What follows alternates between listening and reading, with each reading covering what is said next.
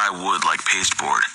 His tail lashed out from under the blankets, slamming against the night table, spilling lamp, phone, and notepad across the rug.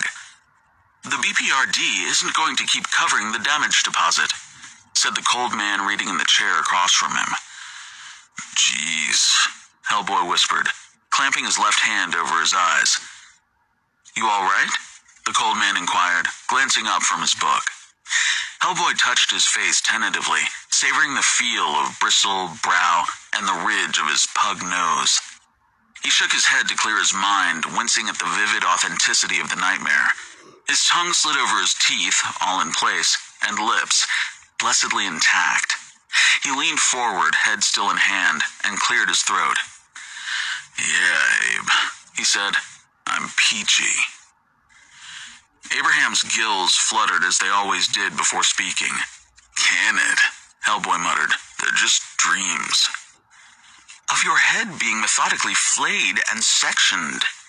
As he placed his book in his lap, Abraham's amphibian gaze betrayed none of the concern that resonated in his voice. I'll call the Bureau for you, Abe offered. Could you make out anything more this time? Now this is what I mean by I need a better writer than myself. This is like this is how you do an audio comic properly, and it's really well done. Um, Hellboy Odd Jobs, and it's it's just it's a really good uh, listen actually.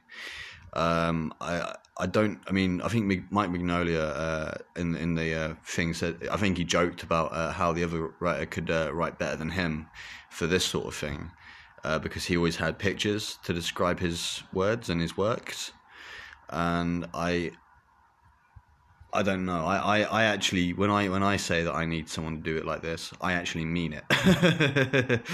I mean, Mignola is a is a wizard. He could write anything. I'm sure he could have written this, but um,